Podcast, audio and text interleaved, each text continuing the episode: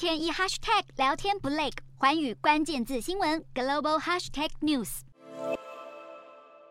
美国总统拜登二十三号抱病现身，尽管他二十一号才宣布染疫，但还是用视讯会议的方式继续工作。他不忘对镜头竖起大拇哥，表示自己感觉良好。然而，拜登除了声音沙哑、频频喝水、偶尔有咳嗽，发言时也忍不住要轻轻弹。在聆听简报时，他甚至忍不住拿起了桌上的一包止咳润喉糖，拆了一颗就往嘴里送，显然还是有感冒的症状。而白宫医师欧康纳二十三号更以书面表示，拜登对于抗新冠病毒口服药 Paxlovid 等药物的反应良好，症状也持续改善。而初步的定序结果显示，拜登最可能感染的是 Omicron 病毒亚型变异株 BA.5，而 BA.5 在美国已成主流变异株。另一方面，拜登二十号才表示，渴望在十天之内与中国国家主席习近平通话，两人要谈什么，才引发了各方的揣测。不过，因为拜登确诊，二十二号习近平已经致电慰问，并且祝拜登早日康复，让美中元首意外提前对话。